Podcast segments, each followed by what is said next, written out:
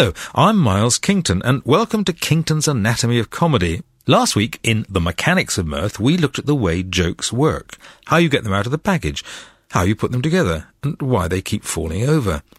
And one of the things we discovered then was that some things are only funny when certain people say them, because it's in character for them to say it. So this week, in The Comedy of Characters, let's start by asking, who are the characters that we British do laugh at? If you were stopped in the street by a bossy person with a clipboard and asked to name your favourite comic character, you might go for Basil Fawlty or Del Trotter or Alan Partridge. But hold on. Here's comedy writer David Quantick coming towards us, followed by Professor Terry Dolan of University College Dublin. Let's ask for their favourites. Basil Fawlty is obviously brilliant because he's the world's most frustrated man. He's very angry all the time. He says the things that we'd like to say, but dare not.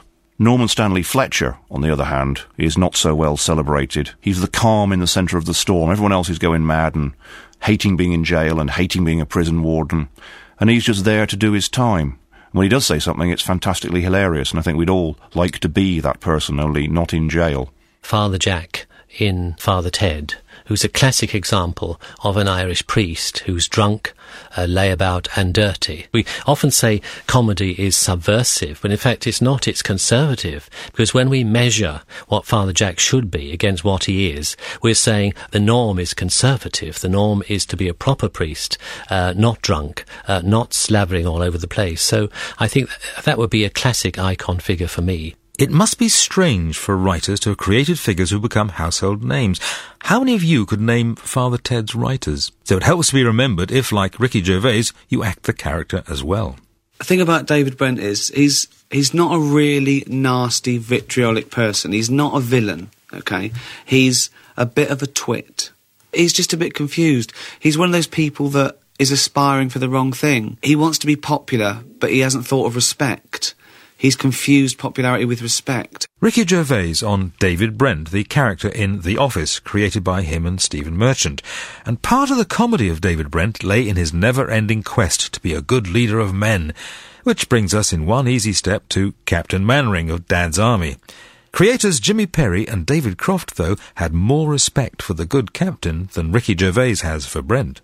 I think I'm right there. He's not a petty bureaucrat because there is the authority of uh, respect amongst them as they're all sharing the same danger. But the authority isn't the iron discipline that you would get in a regular army. So of course, he does have a, he has leadership. He's, lead, he's a good leader. No doubt about that. He's very, also, brave. very brave. Very and, brave uh, and very enthusiastic. If, does, people bit, follow people like this. If a bit foolish, he's brave and not. He never runs away. So, what makes a good comedy character? When writers sit down and say, today I'm going to create one of the really memorable characters in comedy, as lots of writers do every day, what ingredients should they put into the mixing bowl? Lisa Medway, comedy tutor at UCLA, has one recipe. It is a flawed character because we are only interested in the things that are wrong with a character. And their stellar attributes provide absolutely no juice and no meat and no fuel for comedy. A comedy character is somebody who contains something very appealing to the person watching, whether they want to be them or not. Most comedy characters you wouldn't want to be. You wouldn't want to be Victor Meldrew. You wouldn't want to be, oh, the stupid one in Friends or the hippie woman in Friends. You wouldn't want to be them.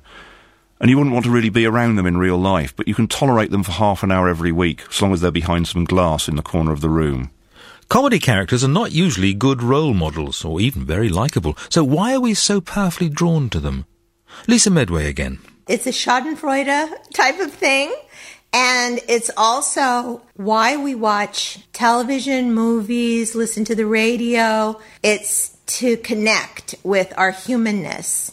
When we watch animal shows, we're not invested as much. Well, maybe there's you know, some weirdo freaks who love the shows about gazelles and tree frogs and wildebeests. But the shows that get the best ratings and the best audiences are the episodes about the chimpanzees and the orangutans, the gorillas. They remind us of us. We are complete shameless narcissists. We can't get enough of ourselves. Which is probably the same reason we find ourselves peeping through our television keyhole at Big Brother and jungle celebrity shows. There's a theory that people watch these reality programs in the hope that two of the people will have sex together. Nonsense. These are really sitcoms, and people don't turn on sitcoms to watch sex. They want to see people turn into characters. There have been characters around as long as people have been writing comedy. But which do you reckon was the first? Professor Dolan's answer might surprise you. The wife of Bath is someone who is has been, we think, married five times, and she always married old men, and eventually the old men all died of heart attacks because she wore them out in bed. And then she told one of the great stories in all English literature, which is in many ways a feminist story. There's a riddle. Um, what is it that women most desire? And what is it that women most desire? And that is uh, maestri, mastery. Chaucer again. I thought we'd finished with him last week. It must come as a great shock to all those who studied Chaucer at school to find that he was a comedy writer all along. So, what's so special about him, Terry Jones? He's, I suppose, the first writer in English, in the English language, to be writing material that's full of psychological insight. He writes terribly simply. He's almost got no style. It's just, it's it's almost like you had a, a tape recorder recording people talking uh, in the street in the 14th century. It's it's so simple, although it rhymes. Well, that's enough of Chaucer's characters, and we can skip Shakespeare because his comedy really isn't that funny. No, hold on. Professor Dolan wants to stick up for Falstaff. Falstaff is a magnificent figure uh, because he is a sad figure as well. And so he locks into people like Tony Hancock and others and Kenneth Williams because you see in them the precipice they are treading between elating other people and being in the midst of total misery themselves. He was trusting and his trust was abused. And uh, in many ways, Tony Hancock thought he was abused and led, misled by some of his writers. Uh, similarly, Kenneth Williams too was always very active in looking out for people who would be letting him down. And Peter Sellers also, as we've seen in the recent um, film, shows just how paranoid he was about people who were not uh, with him. And he would detect even the slightest look as something opposing him. So, in that sense, uh, comedy and comic actors like that, comic figures, are so close to the tragedy. So, where did Falstaff come from? Was there a real life model for him? Well, there was a person uh, in history before beforehand, Sir John Fastolf, who was active um, about a century or so before. So I think he's a composite figure. Maybe he's not exactly based on Chaucer's Pandarus, but Pandarus is a bit like that too. He's looking at the young people having a good time, and he's himself a figure of fun. Of course, all these great characters are not drawn straight from life. There's always a bit taken here, a bit there, a bit stolen, a bit made up, even a bit based on the actor, as Johnny Speight says was the case with his creation, Alf Garnett. The physical side of Alf is uh, a lot to do with Warren's a marvellous actor, and, uh, and Warren really did did put flesh and bones on the man, you know. And then between us, it, be- it, then became a kind of a joint thing in the fact that, you know, I mean, for instance, when I conceived him, I didn't think of a bald head and a little moustache, you know, what I mean, but Warren had that. Well, he, well, he had, a, had the bald head, and so he started using that. Of all the comic characters we've had so far, only one was female, and she was 700 years old. And it is an odd thing that many of the best female characters are actually men masquerading as women. So I wondered what Professor Dolan thought of this tradition. I like it very much. I think we've got it obviously in Oscar Wilde um, when we have Lady Bracknell, who's really a man uh, dressed as a woman. Um, and I think later on we have people in like Dame Edna Everage uh, and Lily Savage and others. They do it brilliantly. It's a humiliation factor. It's men who are, for some bizarre reason, perceived as the dominant gender, diminishing themselves and demeaning themselves to be, dare I say it, a woman. In a way, it's a form um, of castration on stage, whereas women have nothing to be castrated out of, have they, so to speak? I think it's just very simply, it's a good vehicle for a male comedian to make comments he couldn't do in the persona of a man. If Barry Humphries came on and did Dame Edna as Barry Humphries, people would be slightly repelled. But because he comes on and he's this terrifying matriarch, he can say appalling things because he's a ludicrous figure. He's a man dressed as a woman. There's no such thing. No such thing as a man dressed as a woman? I think that might be disputed by Eddie Izzard, who, when asked if it was true that he wore women's dresses, said, Certainly not. I wear my own.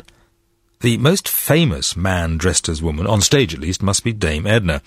And the way she started out was, well, let Barry Humphries explain. As we travelled, we of course entertained each other like any group of people do in the bus.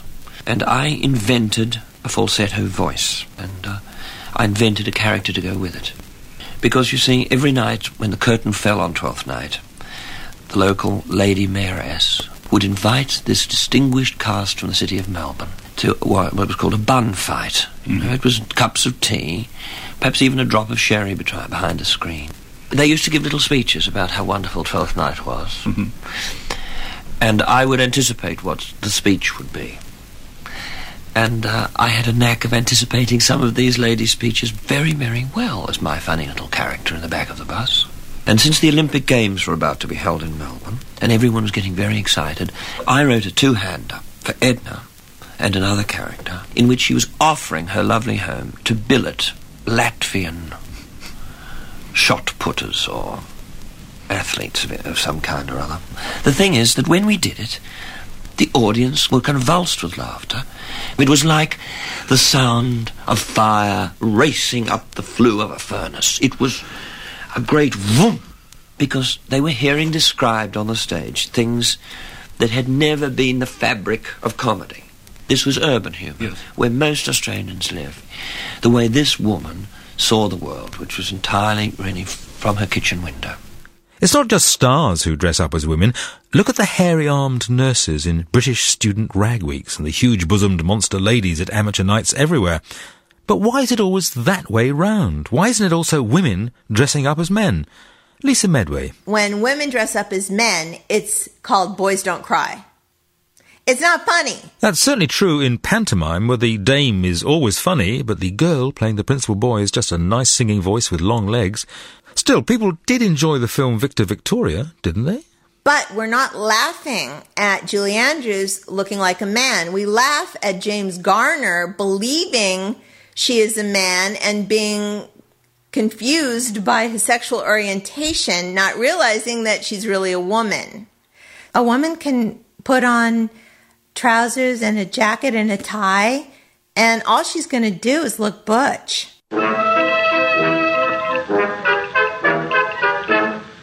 I'm Burlington Bertie.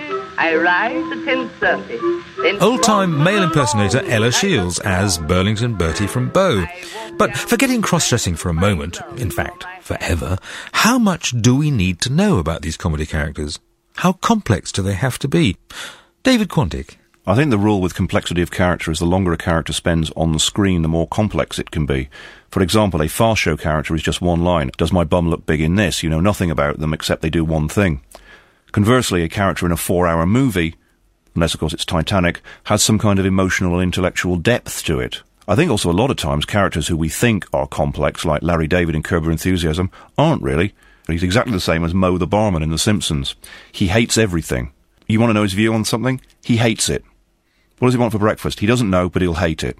I don't want them to be too complicated because what I would be looking for is this predictability. So someone, say in an Anglo-Irish poem or an Anglo-Irish piece of drama, would always act in the same way. A lot of British comedy in particular is based on familiarity.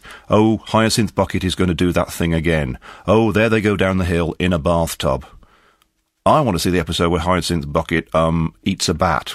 Using a complex character and injecting that character into a simple story is why we return time and time again. Comedy is unfortunately where we accentuate the negative, and in order to do that, the characters who tell the stories upon which the stories pivot need to be interesting and complex. Think about the people that you know in your life. I mean, we all have people in our lives who provide us with the tragedy du jour. So many comedy characters, and where do they all come from? Well, I don't really need to ask that, do I? Not from radio anymore, but from TV, of course, and almost all from sitcoms on TV. We do take a lot of our comedy characters, particularly in Britain, from sitcom. These are the easy characters to remember, because we don't have a film industry. Anyway, sweetie, can I just say that at least you're not fat like me? Hmm? I mean, what you two don't seem to realise is that inside of me, inside of me, there's a thin person just screaming to get out. Just the one, dear. Jennifer Saunders' horrible, stroke wonderful creation, Eddie. Lisa Medway. In Absolutely Fabulous, Saffy is the audience. We are Saffy. Patsy and Eddie are the train wreck. We're the commuters slowing down to to view the carnage. So when someone screws up, whether it's Edina or Basil Fawlty or Larry David, we expect them to do that. What we're interested in is how everyone re- reacts to that misstep and what specifically that misstep will be in that particular context of the story. Comedy characters don't always need an environment, but they do need something to kick against. So take Blackadder, who his whole thing is reactive. Same as Basil Fawlty, same as Victor Meldrew.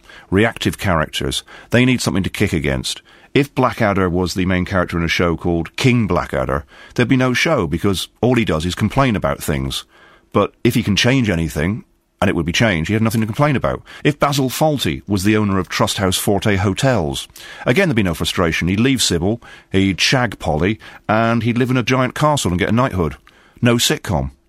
Some characters are played by actors and some by comedians. Does it matter which? Does the character ever gain from the persona of the comedian playing him? David Quantick again. Stand ups often make very good comedy characters. Bob Hope, who was a stand up in the vaudeville days, he always played essentially the same character, a sex crazed coward, which is a fantastic character. And so stand up comedians do translate very well to movie comedy and to sitcom if they stay with the character. A lot of stand ups were kind of castrated by other media. For example, when Morecambe and Wise made their movies, it was like Elvis's movies. It was a sanitized version. You lost all the anarchy of Eric Morecambe because he couldn't do it in front of a movie camera. Of course, not every comedian has a persona. I asked Mark Lamarr about this, and he put me straight. But nowadays, some, some comedians adopt a whole persona, like you know Al Murray in the pub landlord. You, you well, never, I you- think. but did you ever go down that path at all? No, there's a big difference between a character comic and a persona. And Al Murray, obviously, is a character comic. Wouldn't pretend he was like that in real life. Alexei uh, obviously wasn't. It was his persona, which sounds like um, an outfit you're wearing. And I suspect up to a point it is for all of us. Some comedians have a kind of vague persona, like Lee Evans. He can turn his hand to a lot of things. But I think the golden rule is the closer a stand up is to the character he plays on television, the more likely he is of having success. The relationship between stand-ups and sitcoms was at its oddest in the US show Seinfeld. Jerry Seinfeld was a stand-up in real life. In the sitcom, we just see his private life, which is hilarious. We also occasionally see him working and doing stand-up, which is generally far from hilarious. But that's not the only odd thing. Elisa Medway. We never knew about his stand up status on the show. It was never defined whether he was hugely successful or he just did the comedy circuit. Most stand up comics, they travel 10 months out of the year.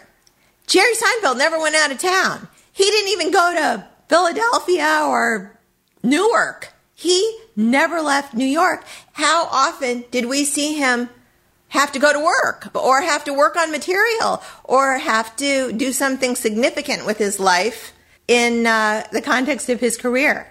Never. So, what happens when a comedian's act is drawn from his very own character? Does the comedian benefit from this, or does he suffer from it? Mark Lamarr.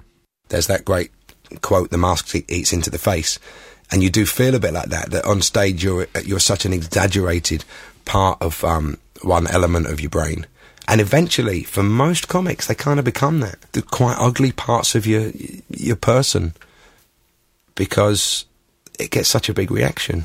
Whenever you decide that a character is an extension of a performer's own personality, you suddenly remember that Laurel and Hardy were the other way round in real life. Stan Laurel was no idiot. It was he who had the ideas and all the business acumen. But John Cleese and Basil Fawlty, are they not related? David Quantick thinks so. John Cleese, writing Basil Fawlty, was essentially writing very sensibly a projection of himself, an extreme version of John Cleese, so he was able to put that over well. A certain number of people assume that I must be Basil. They do not see that this is a kind of a performance. It doesn't happen in other countries. In America, for example, people accept that it was a bit of writing and performing like any other performance. And I think it's because I caught something about the British character that was so essential to a certain kind of lower middle class conglomeration of attitudes that it struck home and caused me to be identified with this wretched character, this awful man, ever since. Ronnie Barker, on the other hand, didn't want to be Fletcher. He didn't want to play a criminal. As it turned out, he was an unlikely choice. When you see him pretend to be a bandsman in the two Ronnies, you don't think of Fletcher. But he's fantastic because he's a hugely talented comic actor. And when he turns down the volume, and a lot of comic actors are only good when they do this, Robin Williams springs to mind, when he turns down the volume, it's genuinely powerful. And how like David Brent is Ricky Gervais? Oh, my word. I think there's a bit of him in all of us. I think we all want to be loved and we all want to take things back. It's just that you can't when it's being recorded. And I, I, suppose that's a bit of a fear that that dream when you're on stage and you've forgotten your trousers. No one wants to be a fool. No one wants to fall over in a disco. However funny they think it is, they wish they hadn't. You feel that there might be something of yourself in each of these characterizations? Well, no. Uh, I think this is inevitable that something of yourself does come through, however much you try to hide it. There's always just that odd thing that creeps in. At least I can see it always. It's very strange to hear Peter Sellers being asked if his personality coloured his characters. We're always told that Sellers really had no discernible character of his own. And all I can say is that on the one occasion I met him at length, I got exactly the same impression. He wasn't really there. And maybe that's why he was so brilliant at creating such different characters. And yet he went from one to another so quickly that most of them are now forgotten. And he's remembered above all for being a clumsy French policeman. And there must have been a time when Sellers said to himself, I've got to stop this. I can't spend the rest of my life as Inspector Clouseau. But when your fame and fortune are bound up with a character, can you ever really escape? What happens when an iconic, well-known character portrayed by a particular actor wants to break free of that mold and do something different. Failure. It can be risky. I remember with Vic and Bob, they dumped all their catchphrases, which was a very brave thing to do and a very sensible thing to do. But you've just got to start all over again. If also you're someone like Ronnie Barker or David Jason, a very good character actor, and people will provide stuff for you, you're going to be able to do loads of different characters in your career. But if you're someone like, say, Blakey from On the Buses, you may have to wait until you're old enough to be in Last of the Summer Wine before you get any work again. Mr. Hearne, why are you abandoning Mr. Pastry? Well, I'm, I'm not. This isn't true. I'm not abandoning Mr. Pastry. I'm just sending him away because I don't think he would quite understand uh, what I'm doing. He wouldn't understand the character uh, that I'm playing. Possibly when he comes back and, and we're all nicely uh, run in, uh, he'll understand. But you made such a success of Mr. Pastry. Why have you turned to, to becoming a serious actor? Well, you see, uh, we all hope for success in all the characters we play. This one happened to be a little bit stronger than, than any of us thought of, and I thought Mr. Pastry would be a, a very good name. The moment he had his own name, he took over completely, and Richard Hearne just disappeared. My wife was called Mrs. Pastry, and my children called the most extraordinary name. It, it's almost like a, I created a Frankenstein. Uh, people don't want me, they want him. Another one who wanted to move on, Richard Hearne, who was Mr. Pastry, the Krusty the Clown of the 1950s, and who sounded, I've just realised, a lot like John Fortune. I'm afraid that Richard Hearne never survived his makeover. We're so fickle as as an audience. We don't buy them in another role because the familiarity is part of the experience. I think if someone becomes a very successful typecast figure, then she or he later on will always be trammelled by that connection in people's minds, and people want them to act in that certain way. It was once said about Lloyd George, if you imagine him alone in a room, there's nobody there. So maybe comedy actors in particular are people who are simply ciphers when they're not being comic. Do you remember Margaret Rutherford in those old British films? Always played the same comic old lady? Good stuff too. And here she is in 1960 being questioned about her nervous breakdowns by an interviewer who may have been not quite the right man for the job. Miss Rutherford, you once referred to the sadness in the world and said, What I really want to do is to make the world laugh. In this, I think you're very successful. But was it your concern for the world's sadness, do you think, that led to your breakdown some years ago? Had you become saddened yourself? Well, I think uh, one only has a breakdown when one feels that the whole of one's object for living has gone, one has lost one's roots, one's lost one's bearings, that I think is almost the deepest sadness that can be imagined in the world today. The reason I asked this, Miss Rutherford, is because one never expects somehow a funny person to become ill. Don't you really? You with your intelligence. Well, we hope that they'll make us laugh. We never expect them to be sad. Oh, but surely you realize that you'll never have a comedian who hasn't got a very deep strain of sadness within his nature or her nature. Uh, one thing is incidental on the other. Actors and performers are insecure people for obvious reasons. They rely entirely on being liked by people. They spend a lot of time just riding on the public mood, and if the public mood changes, you're stuffed. Also, actors and performers are grown ups and they get bored. Spending 20 years of your life with lorry drivers leaning out the window of their cabs and shouting your catchphrase back at you, or, in the case of strange people, thinking you are the character, will take its toll. I walk down the street and it's, hello, Alf, and, um, you know, when I go to Tottenham, I'm, I'm a supporter of Tottenham Hotspur. I have a season ticket. I go every other Saturday, and uh, people say, hey, what you doing here, Alf? I thought you was Hammers supporter, you know. I don't resent Alf anymore. I'm, I'm grateful. I now accept that uh, Alf and I will go to the grave together. There's no doubt that if I never played him again, uh, it'll be in my obituary somewhere that I played him. It was Johnny Speight who created Alf Garnett, and thus caused Warren Mitchell so many awkward moments in the street. And that's what's so great about being a writer. Nobody stops you in the street and does funny walks, or accuses you of being Jewish, oh, Alf's always accused of by his wife as be, of being Jewish. Well, because Warren is, you see. Yeah. And yeah. Uh, and there's these great protestations, Elf, that because in the East End of London, who knows who you are? Right. really. Well, we've got no time left to talk about Jewish humour, but luckily we've got another whole programme next week, the geopolitics of jest, in which we'll look at the way comedy has developed and is going on developing in different cultures and different countries around the world, and why nobody tells Irish jokes anymore except in Ireland, where they tell them about Kerry people. Funny thing, comedy.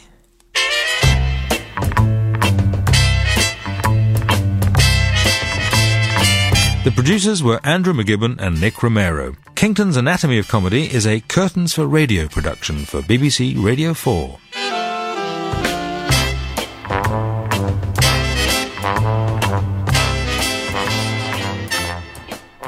And it was presented by Miles Kington, of course.